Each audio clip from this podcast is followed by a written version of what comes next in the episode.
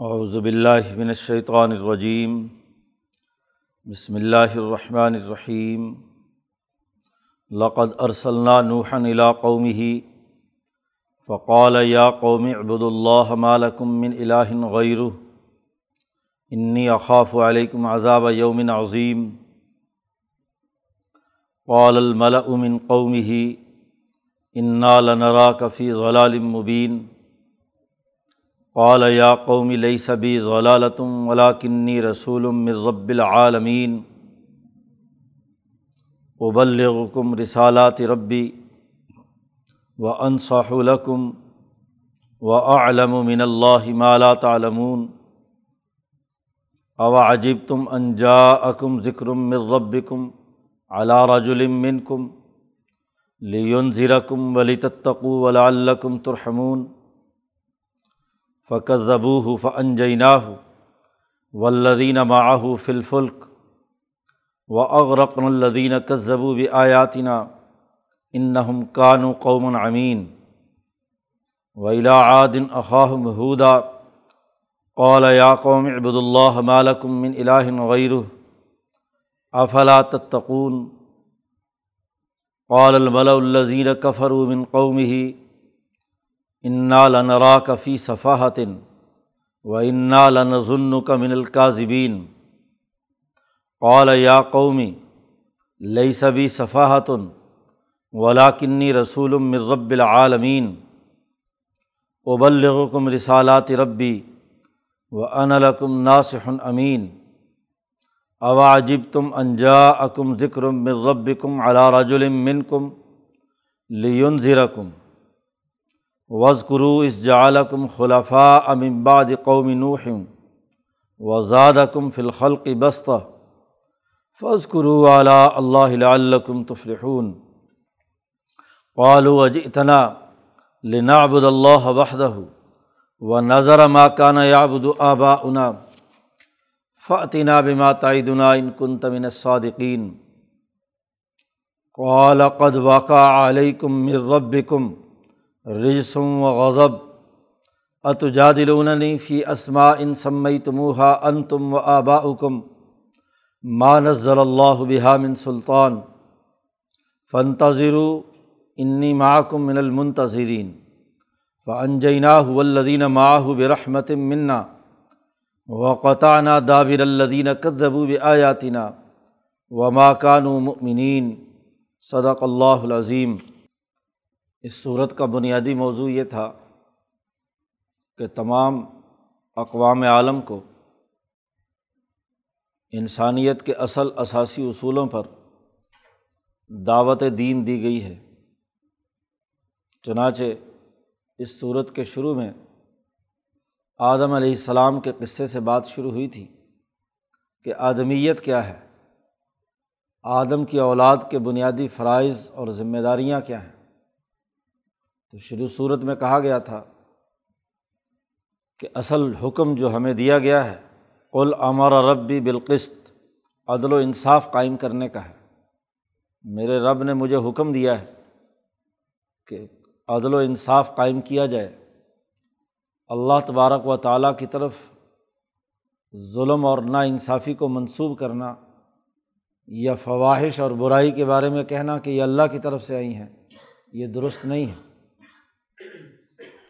بنیادی طور پر جو حکم ہے وہ عدل و انصاف کا ہے اور اس کی ضمن میں جو ذمہ داریاں لباس کے حوالے سے، کھانے پینے کے حوالے سے تھیں، اس کا قرآن حکیم نے پیچھے تذکرہ کیا تھا۔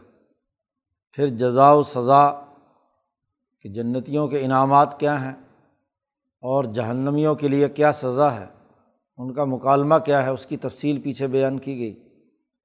اور گزشتہ رقوع میں اللہ تبارک و تعالیٰ کا جو اس پوری کائنات پر ایک مربوط گرفت والا نظام ہے، اس کی نشاندہی کی گئی اور بتلایا کہ بارشیں برسانے والا بھی وہی ہے اور زمین سے اچھی اور عمدہ فصل اگانا، مردہ زمین کو زندہ کرنا، یہ اسی کا کام ہے۔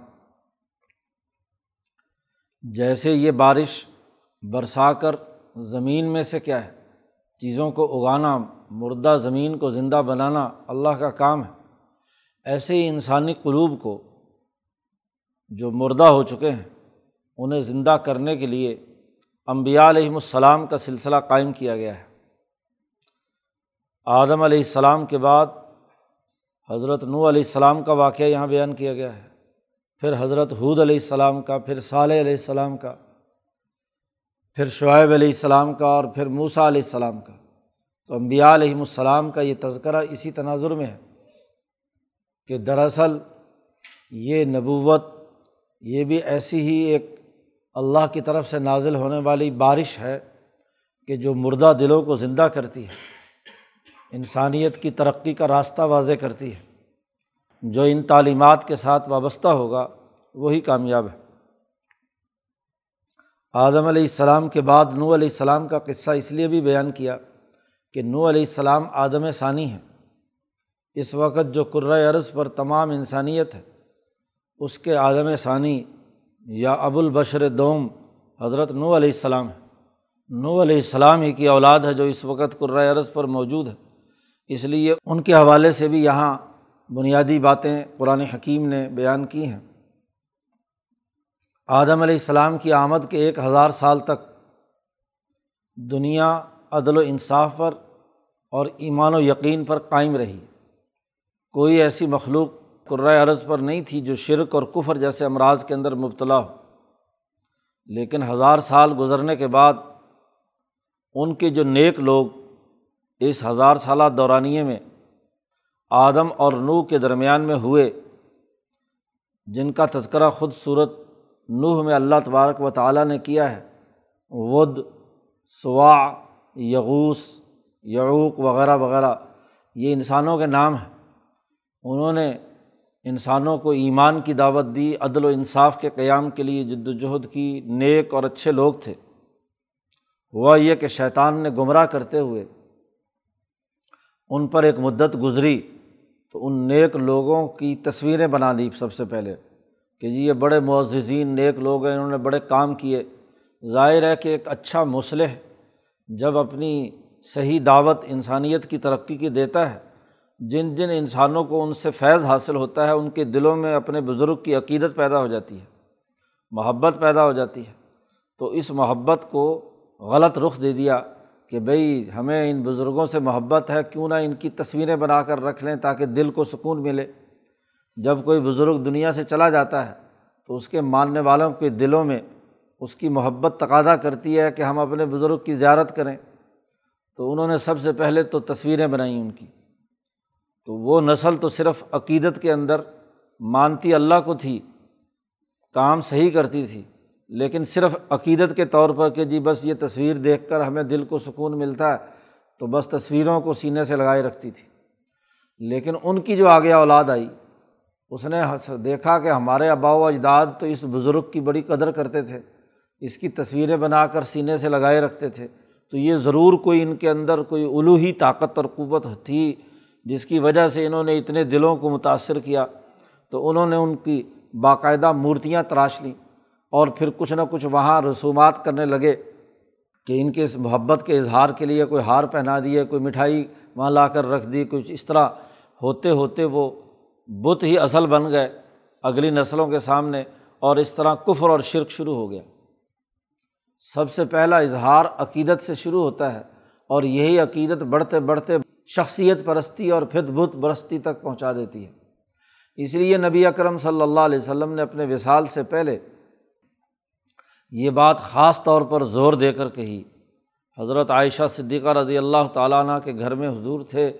وصال سے صرف چند پہ دن پہلے حضور نے فرمایا، امام بخاری یہ حدیث لائے ہیں کہ لعن اللہ الہود ون نصارہ اتخذ قبور امبیا اہم مساجدہ اللہ تعالیٰ یہودیوں اور عیسائیوں پر لانت بھیجے کہ انہوں نے اپنے امبیا کی قبروں کو سجدہ گاہ بنا لیا۔ تو تنبی کی حضور صلی اللہ علیہ وسلم نے کہ خبردار میری قبر کو سجدہ گاہ مت بنانا، کیونکہ یہی چیز آگے کفر اور شرک کی طرف لے جاتی ہے۔ تو یہ نو علیہ السلام کے آنے سے پہلے وہ بزرگ شخصیات کو پوجنے کا عمل ان کا شروع ہو گیا تیسری چوتھی نسل میں۔ تو ایسے موقع پر اللہ تبارک و تعالیٰ نے رسول بنا کر بھیجا نو علیہ السلام کو۔ ایک رسول ہے اور ایک نبی ہے۔ دونوں کے درمیان بنیادی فرق ہے۔ آدم علیہ السلام نبی ہیں، رسول نہیں ہیں۔ اس لیے رسالت کا آغاز آدم ثانی نو علیہ السلام سے ہوتا ہے۔ نبی کا کام صرف اوپر سے جو اللہ کی طرف سے علوم اور احکامات آتے ہیں، ان کی اطلاع فراہم کرنا ہے اور اس کے مطابق تعلیم و تربیت کا اہتمام کرنا ہے لوگوں کو سکھانا ہے۔ نبی نبا سے ہے، خبر سے۔ تو جو خبر اعلیٰ درجے کی خبر لا کر لوگوں کی اصلاح کا کام کرتے ہیں، ان کو درست بناتے ہیں، ان کو چیزیں سکھاتے ہیں وہ نبی ہے۔ اور رسول نبی بھی ہوتا ہے اور اس کے پاس رسالت بھی ہوتی ہے۔ اور رسالت کا بنیادی کام یہ ہے کہ ان میں جو لوگ خراب ہو چکے ہیں، جن میں فساد آ چکا ہے، جن میں کوتاہیاں ہیں، جو کفر اور شرک اور بت پرستی کر رہے ہیں، ان کو ڈرانا اور ممکن حد تک ان کو راستے سے ہٹانا تاکہ انسانیت کو محفوظ رکھا جا سکے۔ صرف وہ احکامات ہی نہیں دیتے، علم ہی منتقل نہیں کرتے۔ لیکن جو اس علم کے راستے میں رکاوٹ بنتے ہیں، تو ان رکاوٹوں کو بھی دور کرتے ہیں۔ گویا کہ رسول اپنی اتھارٹی استعمال کرتا ہے، اپنی حکمرانی استعمال کرتا ہے جو دلوں پر ہوتی ہے۔ جو اس کی خلاف ورزی کرے، تو اس کو پہلے ڈراتا ہے تنبی حاصل ہو جائے تو ٹھیک ہے۔ اور اگر باز نہ آئیں، تو ان کو راستے سے ہٹانے کے لیے جد وجہد اور کوشش کرتا ہے۔ اس لیے آدم علیہ السلام سے لے کر اگلے ہزار سال تک چونکہ انسانیت میں کوئی خرابی پیدا نہیں ہوئی، کوئی کفر و شرک نہیں آیا، کوئی شیطانی اثرات نہیں آئے، تو اس لیے کوئی رسول نہیں آیا۔ اس وقت صرف نبی آئے۔ جیسے ادریس علیہ السلام ہے یا شیس علیہ السلام ہے یا اسی طریقے کے یہ صالحین نیک لوگ جن کی تصویریں بنا کر یہ پوچھتے تھے۔ تو ان تمام کو یہ امبیا ہے سب سے پہلے رسول نو علیہ السلام ہے کہ اس دورانیے میں ان کے اندر جو تکبر، غرور، سرمایہ پرستی اور بت پرستی پیدا ہو گئی تھی، اس کے خاتمے کے لیے سب سے پہلے نو علیہ السلام آئے۔ اس لیے قرآن حکیم نے آدم علیہ السلام کے تذکرے میں رسالت کا کوئی لفظ استعمال نہیں کیا۔ اور نو علیہ السلام کے تذکرے سے رسول کا لفظ شروع ہوا ہے۔ اور پھر جو جو آئندہ رسول آتے رہے مجدین انہوں نے رسول کا لفظ بولا، جیسے حضرت سعود ہیں حضرت صالح ہیں موسا علیہ السلام ہیں ہاں جی ابراہیم علیہ السلام ہیں، یہ تمام امبیا بھی ہیں اور رسول بھی ہیں۔ یعنی نبی بھی ہیں اور اس علم کے نفاذ کی اتھارٹی بھی ہیں۔ دونوں باتیں ان میں ہیں۔ اور ضروری نہیں کہ ہر نبی رسول ہو، لیکن ہر رسول نبی ضرور ہوتا ہے۔ کیونکہ نبوت کے بغیر رسالت نہیں ہوتی، علم کے بغیر، علم کا نفاذ نہیں ہوتا۔ تو جس کے پاس علم ہی نہیں ہے تو وہ آگے نفاذ کس بات کا کرے گا؟ ہاں ایسے بادشاہ یا حکمران ضرور گزرتے ہیں جو اتھارٹی ہیں، لیکن علم کا مرکز وہ نہیں، وہ کسی نبی کی زیر ہدایت کام کرتے ہیں۔ جیسے تالوت کا تذکرہ پیچھے آیا کہ وہ بادشاہ اور حکمران تھے، لیکن نبی نہیں تھے۔ نبی دوسرے ہیں جو ان کو اصل علم کی نشاندہی کرتے ہیں۔ وہ نبی کی علم کی بنیاد پر ملک کا سسٹم اور نظم و نسق قائم کرتے ہیں۔ تو یہاں نو علیہ السلام کا تذکرہ شروع کیا ہے، لقد ارسلنا نوحن علاقومی ہی ہم نے نو علیہ السلام کو بھیجا ان کی قوم کی طرف۔ نوح کی قوم، پوری وہ انسانیت جو اس زمانے میں عالم سے لے کر نو علیہ السلام تک تھی، اسی میں سے کیا ہے نو علیہ السلام تھے۔ تو اپنی ہی قوم کی طرف بھیجا۔ قوموں کا تعلق نسل، وطن اور علاقے سے ہوتا ہے۔ ہاں جی مذہب سے اس کا کوئی تعلق نہیں۔ یہاں نو علیہ السلام کی قوم ہے جو گمراہ ہے، کافر ہے، بت پرستی ہے۔ دین سے کوئی تعلق نہیں ہوتا۔ قوم کا تعلق نسل سے، اسی نسل ہی کی بنیاد پر کہا، لقد ارسلنا نوحن علاقوں میں ہی کہ نو علیہ السلام کو ہم نے بھیجا ان کی قوم کی طرف۔ یہ جو قوم کی نسبت نو سے کی گئی ہے، وہ قوم تو کافر تھی، بت پرست تھی۔ ودس یغوس ہاں جی وغیرہ وغیرہ سوا وغیرہ جیسے بتوں کو پوجتی تھی۔ تو اس قوم کی طرف ہم نے نو علیہ السلام کو نبی بنا کر بھیجا۔ فقول نو علیہ السلام نے کہا، یا قومی، اے میری قوم، یہاں بھی وہ قوم نو علیہ السلام کے ساتھ تعلق رکھنے والی نو علیہ السلام سے وابستہ انہیں کی نسل ہاں جی تو اس سے اب اس قوم کو مخاطب کر رہے ہیں۔ مذہب ان کا اگر ایک ہوتا تو دعوت دینے کی کیا ضرورت ہے؟ یہاں، یا قومی، اے میری قوم او ابود اللہ اللہ کی عبادت کرو۔ مالکم من الہ غیر ہو تمہارے لیے اللہ کے علاوہ کوئی اور خدا نہیں ہے۔ انی اخاف علیکم عذاب یومن عظیم، میں تمہیں ڈراتا ہوں ایک بہت بڑے عذاب کے دن سے، ایک ایسا بڑا دن آنے والا ہے جس میں تمہارے ان جرائم اور گناہوں کی سزا اور عذاب نازل ہوگا۔ تو اس لیے میں تمہیں ڈراتا ہوں۔ تم پر مجھے ڈر ہے کہ تم پر کہیں بہت بڑا عذاب نہ آ جائے۔ قول الملا من قوم ہی نو علیہ السلام کی قوم کے سرداروں نے کہا، جو بڑے بڑے سردار چودھری بنے ہوئے تھے اس پوری قوم کے، انہوں نے کہا، انا لنرا کفی ضلال مبین بڑی تاکید کے ساتھ نو علیہ السلام پر جھوٹا الزام لگاتے ہیں کہ بے شک ہم تمہیں دیکھ رہے ہیں کہ تم واضح گمراہی میں ہو۔ انا بھی تاکید کے لیے ہے اور لام بھی۔ نرا کا۔ بے شک ہم تمہیں دیکھتے ہیں کہ تم واضح گمراہی میں ہو۔ آبا و اجداد کے قوم کے دین سے تم منحرف ہو گئے۔ قوم آبا و اجداد جو کام کرتی رہی، اس کو تم نے چھوڑ دیا۔ نبی پر، رسول پر ہاں جی مقابلے میں جھوٹا الزام لگاتے ہیں۔ قالا، حضرت نو علیہ السلام نے کہا، یا قومی، اے میری قوم لئی سبھی ضلالتن۔ مجھ میں گمراہی نہیں ہے۔ جی ہرگز میں گمراہ نہیں ہوا، میں بہکا نہیں، اپنی اصل بات سے منحرف نہیں ہوا۔ ولاکنی رسول من رب العالمین۔ لیکن میں رسول ہوں رب العالمین کی طرف سے۔ ان تمام جہانوں کی پرورش کرنے والے رب کی طرف سے میں رسول بنا کر بھیجا گیا ہوں۔ ابل حکم رسالات ربی۔ میں اپنے رب کا پیغام ہی تمہیں پہنچاتا ہوں۔ وہ انصح القم اور میں تمہارے لیے نصیحت کرتا ہوں۔ وہ علم من اللہ مالا تعلمون، اور میں اللہ کی طرف سے ایسی بات جانتا ہوں جو تم نہیں جانتے۔ علم بھی ہے، نصیحت بھی ہے، اور پیغام رسالت کا نفاذ بھی ہے۔ یہ تینوں کام کرنے کے لیے میں تمہارے پاس آیا ہوں۔ کیا تمہیں اس بات پر تعجب ہے؟ ابا عجب تم انجا کم ذکر مر رب کم کہ تمہارے پاس تمہارے پروردگار کی طرف سے ایک نصیحت آئی ہے، ایک پیغام آیا ہے اور وہ بھی ایک ایسے آدمی کے ذریعے سے جو تم ہی میں سے ہے اعلیٰ رج من کم تم میں سے ایک آدمی ہے۔ تم یہ بڑے بڑے بزرگوں کی تصویریں بنا کر، بت بنا کر پوچھتے ہو، اس لیے کہ وہ نیک لوگ تھے، انہوں نے اچھے کام کیے تھے، تو اللہ نے ان کو توفیق دی تھی نا۔ اسی رب نے اگر آج اس زمانے میں مجھے رسول بنا کر بھیجا ہے، تو اس میں تعجب کی کیا بات ہے؟ ایک نظیر تمہارے پاس پہلے سے موجود ہے، تمہارے ابا جان آدم علیہ السلام کی نظیر موجود ہے، اسی طریقے سے ان کے بعد جو نیک لوگ آئے ہیں، ان کی عقیدت جو تمہارے دلوں میں ہے، وہ تمہارے یہاں ہے، تو آج کیا نئی بات ہو گئی کہ جس پر تم تعجب کا اظہار کرو؟ تمہیں میں سے ایک آدمی پر تمہارے رب نے ایک نصیحت تمہارے سامنے بیان کی ہے، اس پر تعجب کیسا؟ اور یہ اس لیے نصیحت آئی ہے لیون زیرا کم تاکہ وہ تمہیں ڈرائے۔ جی وہ تمہیں ڈرائے کہ تم کیا غلط کام کر رہے ہو۔ تمہاری غلط کاریوں پر اور غلط کام کرنے سے جو نتائج تم پر پیدا ہوں گے، اس سے تمہیں ڈرائے۔ اور وری تتقو اور تاکہ تم بچو، پرہیزگار بنو۔ ان کاموں سے جن سے ڈرایا جا رہا ہے۔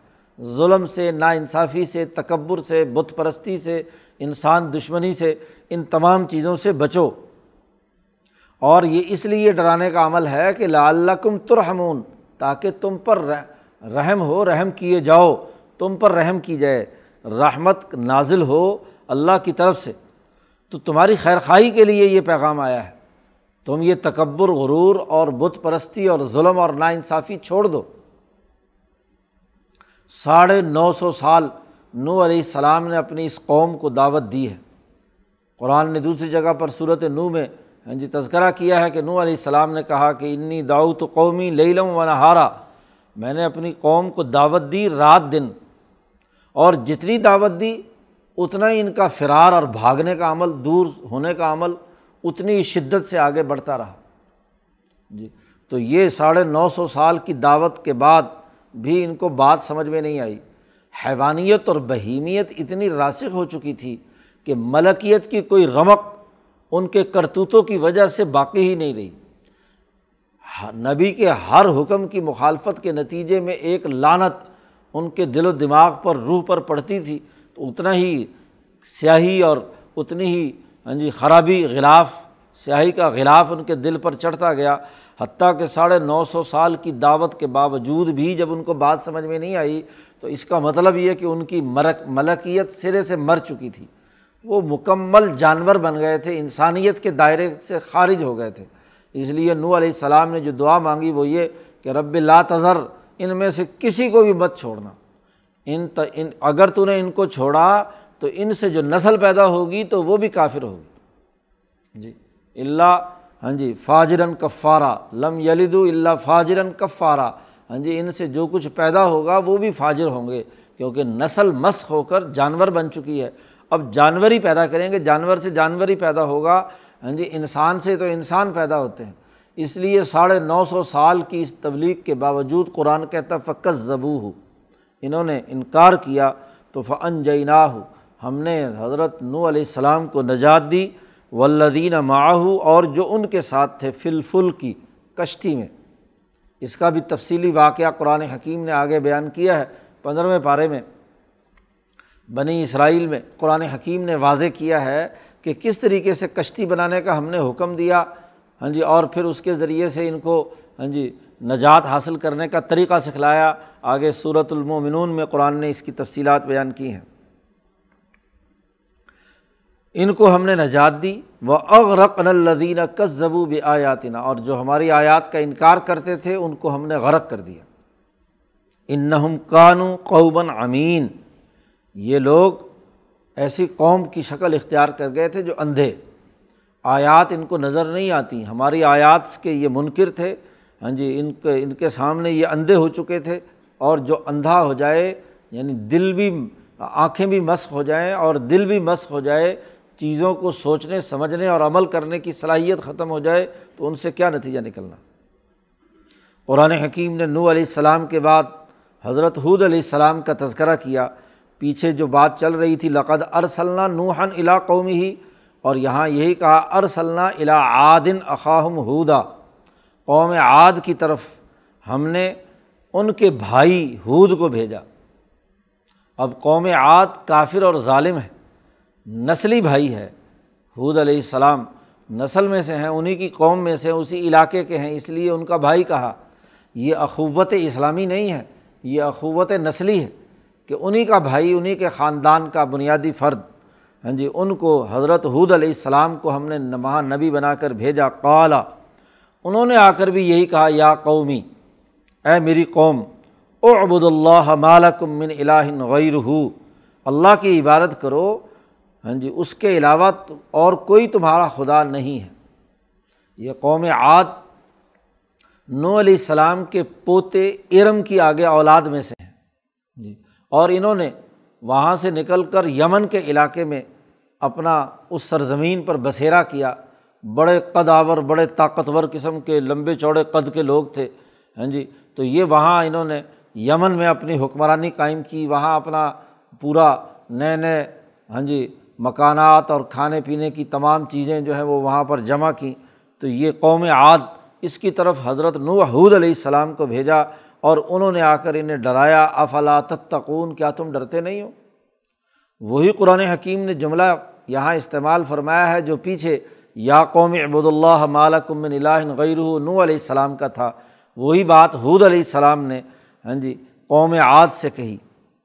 قول الملا الدین کفرومن قوم ہی حضرت حود علیہ السلام کی قوم کے کافر لوگوں نے اور ان کافروں میں سے بھی جو بڑے بڑے سردار اور ملا اور مطرف تھے، جن کے مفادات وابستہ تھے، ان بتوں کے نام پر جو نذرانے وصول ہوتے تو بتوں نے کیا کھانے؟ وہ تو وہ حکمران طبقہ اور مذہبی پروہت اسے کھاتے تھے۔ تو ان تمام نے مل کر کہا، انا لنرا کا فی صفاحتن جب کہیں ایسے ظالم سرمایہ پرست متکبر حکمران بن جاتے ہیں اور ان کو نیکی کی اور اچھائی کی دعوت دو، تو وہ اس نیک آدمی کو کہتے، تم تو بڑے بے وقوف ہو۔ نرے بے وقوف ہو، تمہیں تو کھانے پینے کا طریقہ ہی نہیں آتا۔ تمہیں تو کیا مفاد اٹھانے کا طریقہ نہیں آتا۔ وہی بات انہوں نے کہی، انا لنرا کا فی صفاحتن انہوں نے تو نو سے کہا تھا کہ تم، ہم ہم تمہارے بارے میں دیکھتے ہیں کہ تم گمراہ ہو چکے ہو۔ اور انہوں نے کہا، انا لانا را کا فی صفحتن ہم تجھے دیکھتے ہیں کہ تو انتہائی بے وقوف ہے، عقل تیرے اندر نہیں ہے۔ ہاں جی یہ تو مفاد اٹھانے کا موقع تھا، یہ تو پیسے بٹورنے کا موقع تھا، اور تو انہیں کو کیا ہے، منع کرتا ہے، یہ بت پرستی سے اور فلاں فلاں چیزوں سے روکتا ہے، بجائے مفاد اٹھانے کے۔ ان کے لیے تو کیا ہے، ان ان سے روکنے کا بندوبست کر رہا ہے، اپنے پاؤں پہ کلہاڑی مار رہا ہے۔ انا لنرا کا فی صفحتن اور باقی بات رہی یہ کہ تم کہتے ہو کہ ہم مجھے اللہ نے بھیجا ہے وہ انا لن ظن کا من القاظبین اور بے شک ہمارا تیرے بارے میں گمان یہ کہ تو جھوٹا ہے، جھوٹے لوگوں میں سے ہے۔ ایسے ہی کہتا ہے جھوٹ موٹ کے جی اللہ نے مجھے نبی بنا کر بھیجا ہے، یہ اللہ کا پیغام ہے، ہم تجھے جھوٹا سمجھتے ہیں۔ تو تقزیب کی، جھٹلایا نبی کو۔ قالا حضرت حود علیہ السلام نے بڑے تسلی سے سمجھایا میری قوم لئی سبھی صفاحتن۔ میرے اندر بے وقوفی نہیں ہے۔ ہاں جی نبی کوئی بے وقوف ہوتا ہے؟ وہ تو بہت اونچے درجے کی عقل کی بات کرتا ہے۔ یہ تم نے کہاں سے سوچ لیا کہ میں بے وقوف ہوں؟ ہاں جی لئی سبھی صفاحتن۔ میں کوئی بے عقل نہیں ہوں۔ ہاں جی عقل میری نہیں ماری گئی، بلکہ میں بلاکنی بلاکنی رسول من رب العالمین لیکن میں رسول ہوں رب العالمین کی طرف سے بھیجا ہوا۔ میری اپنی بات یہ نہیں ہے یہ رب العالمین کا پیغام ہے۔ میں ان کی طرف سے رسول بن کر آیا ہوں تمہیں ان غلط کاموں سے روکنے کے لیے۔ ابلغ کم رسالات ربی، میں تم تم تک اپنے رب کا پیغام ضرور پہنچاؤں گا۔ میں پہنچانے کے لیے آیا ہوں اپنے رب کا پیغام۔ وہ ان لکم ناصحن امین، اور میں تمہارا خیر خواہ بھی ہوں اور امانت دار بھی ہوں۔ دیکھو، جو کسی قوم کا بدخواہ ہو، تو وہ اگر کہیں ہاں جی کسی گڑھے کے اندر گر رہی ہو تو آدمی کہتا ہے، چلو یار گرنے دو، مرنے دو۔ اور اور کوئی جو آدمی بدیانت ہوتا ہے، صرف ذاتی مفاد کو سامنے رکھتا ہے، تو وہ دوسرے کی فلاح کی بات کبھی نہیں کرتا۔ تو میرے اندر دو باتیں ہیں کہ میں ایک تو تمہارا خیر خواہ ہوں ناسے ہوں جی۔ اور دوسرا یہ کہ میں امین ہوں، مجھ پر اعتماد کر سکتے ہو، میں تمہارا سودا نہیں کروں گا۔ لیڈرس اپنے عوام کا سودا کرنے لگے اپنی قوم کو بیچنے لگ جائے، تو اس سے بڑی خرابی کی بات کیا ہے؟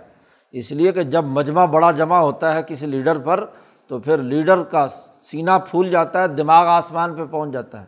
وہ ان کے سروں کا سودا کر کے اپنا ذاتی مفاد اٹھانے کے لیے بڑے اس کے پاس مواقع ہوتے ہیں۔ شہرت حاصل کرنے کا موقع ہوتا ہے، پیسے بٹورنے کا موقع ہوتا ہے۔ رہنما ہے، سب سے کہے، لو جی پیسے نکالو۔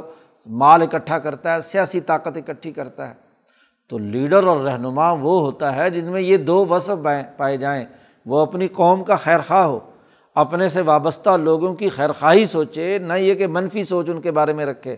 اور دوسرا یہ کہ امانت دار ہو، امین ہو، ذمہ داری کے ساتھ کام سر انجام دے جو ان کے فائدے اور بھلائی کا ہے۔ تو میں تمہارے لیے ناسے بھی ہوں خیر خواہ بھی ہوں اور مجھ پر تم اطمینان کے ساتھ اعتماد بھی کر سکتے ہو۔ کہ میں انتہائی امانت اور دیانت کے ساتھ ذمہ داریاں سر انجام دینے والا ہوں۔ باقی رہی یہ بات کہ تمہیں تعجب ہوتا ہے کہ مجھ پر یہ وہی کیسے آ گئی؟ اوا عجیب تم کیا تمہیں تعجب ہے کہ تمہارے پاس تمہارے رب کی طرف سے ذکر آیا ہے، نصیحت آئی ہے ایک ایسے آدمی پر جو تم میں سے ہے؟ اور اس لیے آئی ہے کہ لیون ذرا کم تاکہ تمہیں ڈرائے وہ۔ غلط راستے سے تمہیں بچائے۔ بے ہی وہی جملے ہیں جو پیچھے نو علیہ السلام نے اپنی قوم سے کہے تھے، وہی حضرت حود علیہ السلام نے اپنی قوم سے کہے۔ اور پھر چونکہ یہ نو علیہ السلام کے بعد کا زمانہ ہے، اس لیے ساتھ ہی حود نے کہا وز کرو ذرا اس نعمت کو یاد کرو۔ ہاں جی اس نصیحت کو یاد کرو کہ اس جالکم خلفا ممباد قومی نوحن تمہیں وہ منظر یاد نہیں ہے کہ تمہارے ہی آبا و اجداد تھے قوم نوح کے جنہوں نے تکبر اور غرور کیا تھا اور وہ عذاب کے اندر غرق ہوئے تھے، یہ قصہ تو مشہور ہے، تمہیں بھی معلوم ہے۔ ہاں جی تو اس کے بعد تمہیں اب اللہ نے قوم نوح کی جگہ پر تمہیں حکمران بنایا، تمہیں خلیفہ بنایا۔ ہاں جی تمہارے پاس یہ حکومت آئی خلفہ ہاں جی تمہارے پاس یہ حکومت آئی، تم بڑے بڑے سردار بنے۔ تو یہ نو علیہ السلام کے بعد اللہ نے تمہیں یہ نعمت دی ہے۔ اور صرف یہی نہیں بلکہ وزادہ کم فلخلقی بستہ نو علیہ السلام کی قوم کو تو اتنی طاقت اور قوت اور اتنا ڈیل ڈول والے نہیں تھے جتنے تم ہو۔ بڑے لمبے لمبے قد کے جوان ہاں جی اور خوبصورت وجہ ہاں جی طاقتور۔ اور بنی اسرائیل کی روایات کے مطابق تو بڑے لمبے لمبے ان کے قصے ہیں کہ جی ساٹھ گز کا ان کی ٹانگ تھی اور ساٹھ گز کا ہاتھ تھا اور پتہ نہیں نوے گز کے کیا ہے، وہ لمبے لمبے قد کے تھے۔ تو وہ ہاں جی جیسے ایک روایت میں بھی آتا ہے، اس سے بھی غلط مطلب لوگ نکالتے ہیں کہ ساٹھ زرا جو جنت کے اندر انسان، آدمی کا قد ہوگا، وہ ساٹھ زرا یعنی نوے فٹ ہوگا۔ تو وہ یہاں لوگ الجھے ہوئے ہیں کہ جی وہ جنت میں ہر آدمی کا قد ہاں جی نوے فٹ اونچا ہوگا۔ مولانا سندھی نے فرمایا کہ یہ عالم مثال کی بات ہے۔ اس دنیا میں اتنے قد کے بندے نہیں ہیں۔ یہاں تو وہی جو قد طے کر دیا ہے آدم علیہ السلام سے، وہ وہی ہے۔ یہ تو عالم مثال میں انسان جب پہنچتا ہے، اگلے جہان میں پہنچے گا تو چاہے مثال ہو یا جنت ہو، وہاں انسان کا وجود اور جسم اتنا بڑا ہو سکتا ہے۔ تو بڑے بڑے لمبے قد کے تھے، قرآن نے صرف اتنا کہا زیادہ کم فلخل کی بستہ کہ تمہاری جو تخلیق ہے، ساخت ہے، خلقت ہے، اس کے اندر ہم نے بڑی وسعت پیدا کی تمہارے لیے۔ بہت لمبے چوڑے قد کے بنائے۔ اب وہ کیا تھے اور کتنے تھے؟ اس کے بارے میں جو یہاں مفسرین نے ہاں جی اسرائیلی روایات بیان کر کے ان کے بڑے لمبے لمبے قد بیان کیے ہیں، وہ ضروری نہیں کہ صحیح ہوں۔ کیونکہ ان اہل کتاب کی روایات کے بارے میں حضور نے فرما دیا کہ لات تصدیق اہل الکتابی ولا تکذب ہم یہودیوں اور عیسائیوں کی روایات کی نہ تو تصدیق کرو اور نہ انہیں جھٹلاؤ۔ کیونکہ تمہارے پاس اس کے بارے میں کوئی حتمی علم نہیں ہے۔ تو وہ روایات ان کی ہیں، تو نہ اس کی تصدیق ہے، نہ اس کی تقزیب ہے۔ فض کرو اعلیٰ اللہ۔ حضرت حود علیہ السلام نے کہا، اللہ کی نعمتیں جو تم پر ہیں کہ نوح کے بعد تمہیں ہاں جی ایک تو تمہارے آبا و اجداد کو طوفان سے بچایا، پھر تمہیں یہاں لا بسایا، پھر تمہارے اندر یہ سارے انعامات تمہیں دی، تو تم ان اللہ کی نعمتوں کو یاد کرو لا اللہ تاکہ تم کامیاب ہو جاؤ۔ ہاں جی فلاح حاصل ہو تمہیں۔ قالو، کہنے لگے حضرت حود علیہ السلام سے اجی اتنا کیا تو اس لیے ہمارے پاس آیا ہے؟ لنا ابود اللہ، تاکہ ہم اللہ کی، ایک اللہ کی عبادت کریں۔ اتنے سارے ہم آدمی، اتنے طاقتور، اتنے ڈول، ڈیل، ڈول والے، اور صرف ایک خدا کی عبادت کریں۔ وہ نظارہ ماں کانا یا ابود آبا انا اور ہم چھوڑ دیں ان خداؤں کو جو ہمارے ابا و اجداد پوچھتے رہے جن کو۔ یہ جو بت پرستی اور اتنے سارے خدا بھائی ہم جتنے طاقتور ہیں اور جتنے بندے ہیں، اتنے خدا تو ہونے چاہیے۔ ذرا یہ کوئی بات ہے کہ ہم ہوں اتنے طاقتور اور خدا صرف ایک ہو یہ کیسی بات کی تم نے؟ تو گویا کہ اعتراض کر رہے ہیں حضرت حود علیہ السلام کی بات کے اوپر۔ باقی رہی یہ بات کہ اگر ہم ایک اللہ کو نہیں مانیں گے تو تو کہتا عذاب آئے گا۔ تو لیا جو عذاب لانا چاہتا ہے۔ فاتینہ بما تائیدنا ان کن تمن صادقین اگر تو سچوں میں سے ہے تو لیا جو تو ہمیں دھمکیاں لگاتا ہے۔ جو عذاب دینا چاہتا ہے، دلوانا چاہتا ہے، وہ لیا اولا حضرت حود علیہ السلام نے کہا، قد واقع علیہ کم مر رب کم رج سوں و غضب۔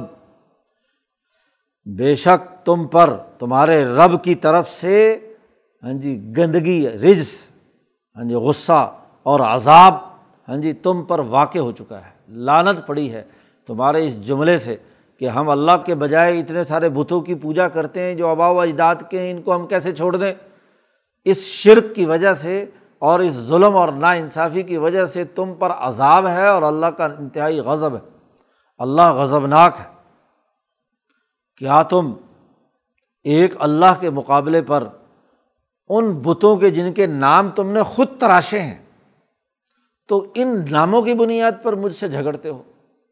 دیکھیے دنیا میں ہر اسم اپنے مسمہ پر دلالت کرتا ہے اور ہر اسم کے پیچھے جو مسمہ ہوتا ہے، اس کی ایک معنویت ہوتی ہے۔ پانی میں ایک خاص خاصیت پائی جاتی ہے، اس لیے پانی اس کا نام ہے۔ وہ کسی نہ کسی ضرورت کو پورا کرتا ہے، اس لیے وہ ایک اسم ہے۔ اور اگر کاغذ کے اوپر محض اسم، اس ماں ماں ماں پانی پانی پانی پانی پانی لکھتے رہو تو کیا پیاس بجھ جائے گی؟ لفظ پانی بولنے سے پیاس نہیں بجھے گی۔ یہ ایک ایسا اسم ہے کہ اس اسم کے پیچھے کوئی معنویت نہیں ہے۔ یہ جو تم بتوں کو تم الہ کہتے ہو، خدا کہتے ہو، تو یہ صرف تمہارے رکھا ہوا نام ہے۔ اس کے پیچھے جو الوحیت کی خصوصیات اور معنویتیں ہیں وہ نہیں ہیں۔ تو تم اللہ کے مقابلے میں جن خداؤں کے نام لے رہے ہو، وہ تو صرف نام کے خدا ہیں۔ اور یہ نام بھی تم نے خود گھڑے ہیں۔ حقیقت میں ایسا کوئی معاملہ نہیں ہے۔ آتجادل انہوں نے، کیا تم مجھ سے جھگڑتے ہو؟ فی اسماعن ایسے ناموں پر کہ سمئی تم تم نے خود ان کے نام یہ رکھے ہیں۔ تم نے اور تمہارے آبا و اجداد نے مانزل اللہ بحا من سلطان۔ اللہ نے اس پر کوئی سلطان، کوئی دلیل، کوئی معنویت، کوئی حقیقت نازل نہیں کی۔ ایسا اسم جو اپنے مسمہ کے بغیر ہو ایسا عنوان جو اپنے معنون کے بغیر ہو، اس کی کیا طاقت ہے؟ وہ تو فضول اور لغ اپنی عملی زندگی میں تجربہ کر کے دیکھ لو۔ اب اللہ کا غضب آنے والا ہے، اس لیے فن تذرو انتظار کرو۔ انی معکم من المنتظرین، میں بھی تمہارے ساتھ انتظار کرنے والوں میں سے ہوں۔ تو یمن کا وہ علاقہ جو پتھریلا تھا، پہاڑی علاقہ تھا، اللہ کی طرف سے کیا ہے؟ ایسا عذاب آیا پتھروں کا۔ ہاں جی من سجیل منظود، تہ بتہ کنکریاں ہاں جی ایسے پورے ہدف کو سامنے رکھ کر ہاں جی تمام کے اوپر برسیں کہ کاسف معقول کھائے ہوئے کترے کی طرح بن گیا۔ جیسے کترا کو جانور کھاتا ہے تو باقی ہاں جی وہ کچھ بھی نہیں بچتا اس میں سے، تو وہ اس طریقے سے ہو گیا، تو وہ پتھروں کی بارش برسی۔ جس جغرافیائی ہاں جی محل وقوع میں وہ رہتے ہیں اس کی مناسبت سے جو قریب ترین چیز ہوتی ہے، عذاب اس کے ذریعے سے ہی آتا ہے۔ امام شاہ ولی اللہ نے اس کی تفصیلات، تعویل الحادیث میں جو قصص قرآن کی تفصیلات اور تشریحات پر مشتمل ہے، اس میں یہ اصول اور ضابطہ بیان کیا ہے۔ نو علیہ السلام کی قوم جس جگہ پر تھی، وہاں چشمے ابلتے تھے اور بارشیں کثرت سے ہوتی تھیں۔ اس لیے وہاں عذاب بارش کا آیا، پانی پانی کا عذاب آیا۔ اور یہ ہاں جی حود علیہ السلام کی قوم ہاں جی یہ ایسی جگہ پر تھی کہ جہاں پتھر تھے، تو پتھروں کے ذریعے سے قریب ترین پہاڑوں پہ زلزلہ آیا۔ جس پہاڑ کے دامن میں تھے، وہاں سے کنکریاں برسا کر تیز طوفان کے ذریعے سے ان کو تباہ و برباد کر دیا گیا۔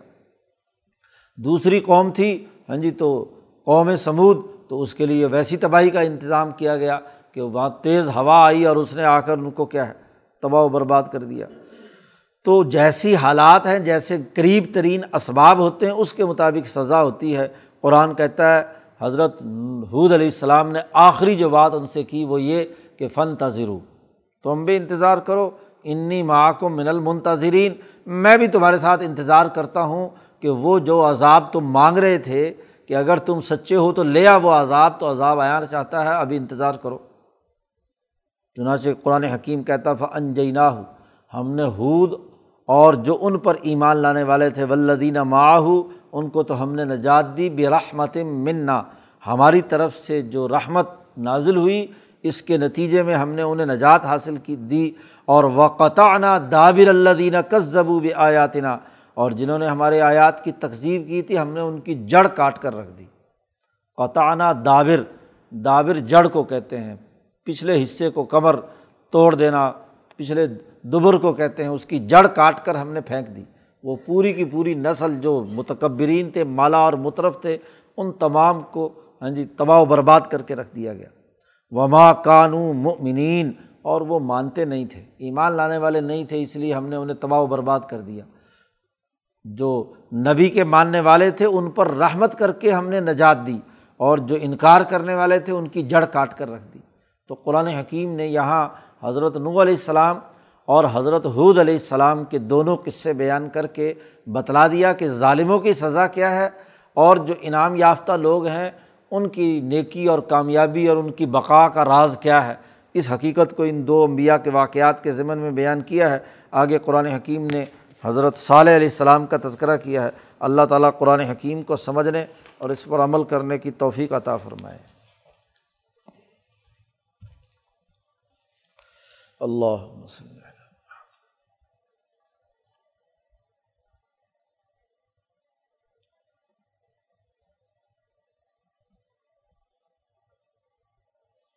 اجمعین۔